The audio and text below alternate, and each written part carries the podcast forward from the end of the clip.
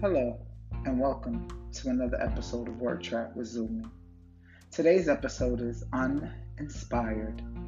I will share specific stanzas from the poem Uninspired, found on page 80 of Rotten Soup. I'll share my thoughts, meaning, and emotional state behind the stanza in this poetic work.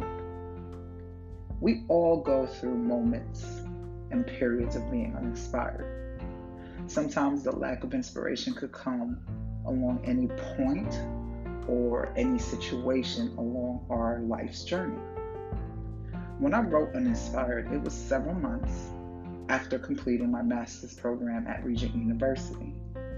I was applying to higher education jobs to teach religion at the college level. And I did qualify by degree, but not in experience. But however, how was I going to gain experience if no one was willing to hire me? I have this whole degree and just acquired more educational loan debt, and I can't get a job because of experience? What? what the hell? I got experience my ass. I was disciplined enough to sit through this damn degree. you better hire me. So rejection after rejection caused me to become uninspired. So I penned these stanzas.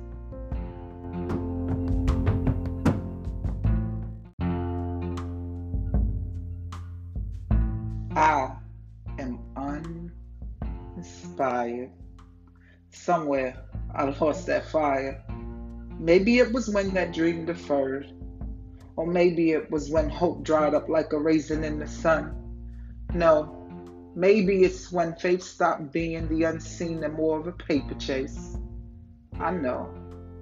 It's when Jobs said, You do not qualify, so take that master's and just hang it on your wall. The stanza ends. There will be moments in which we become uninspired, but we cannot allow ourselves to remain uninspired. We must move forward and develop a plan that will get us the same results. You know that everything works together for the overall purpose of our lives, right? So, thank you for lending me your ears. I look forward to our next time together.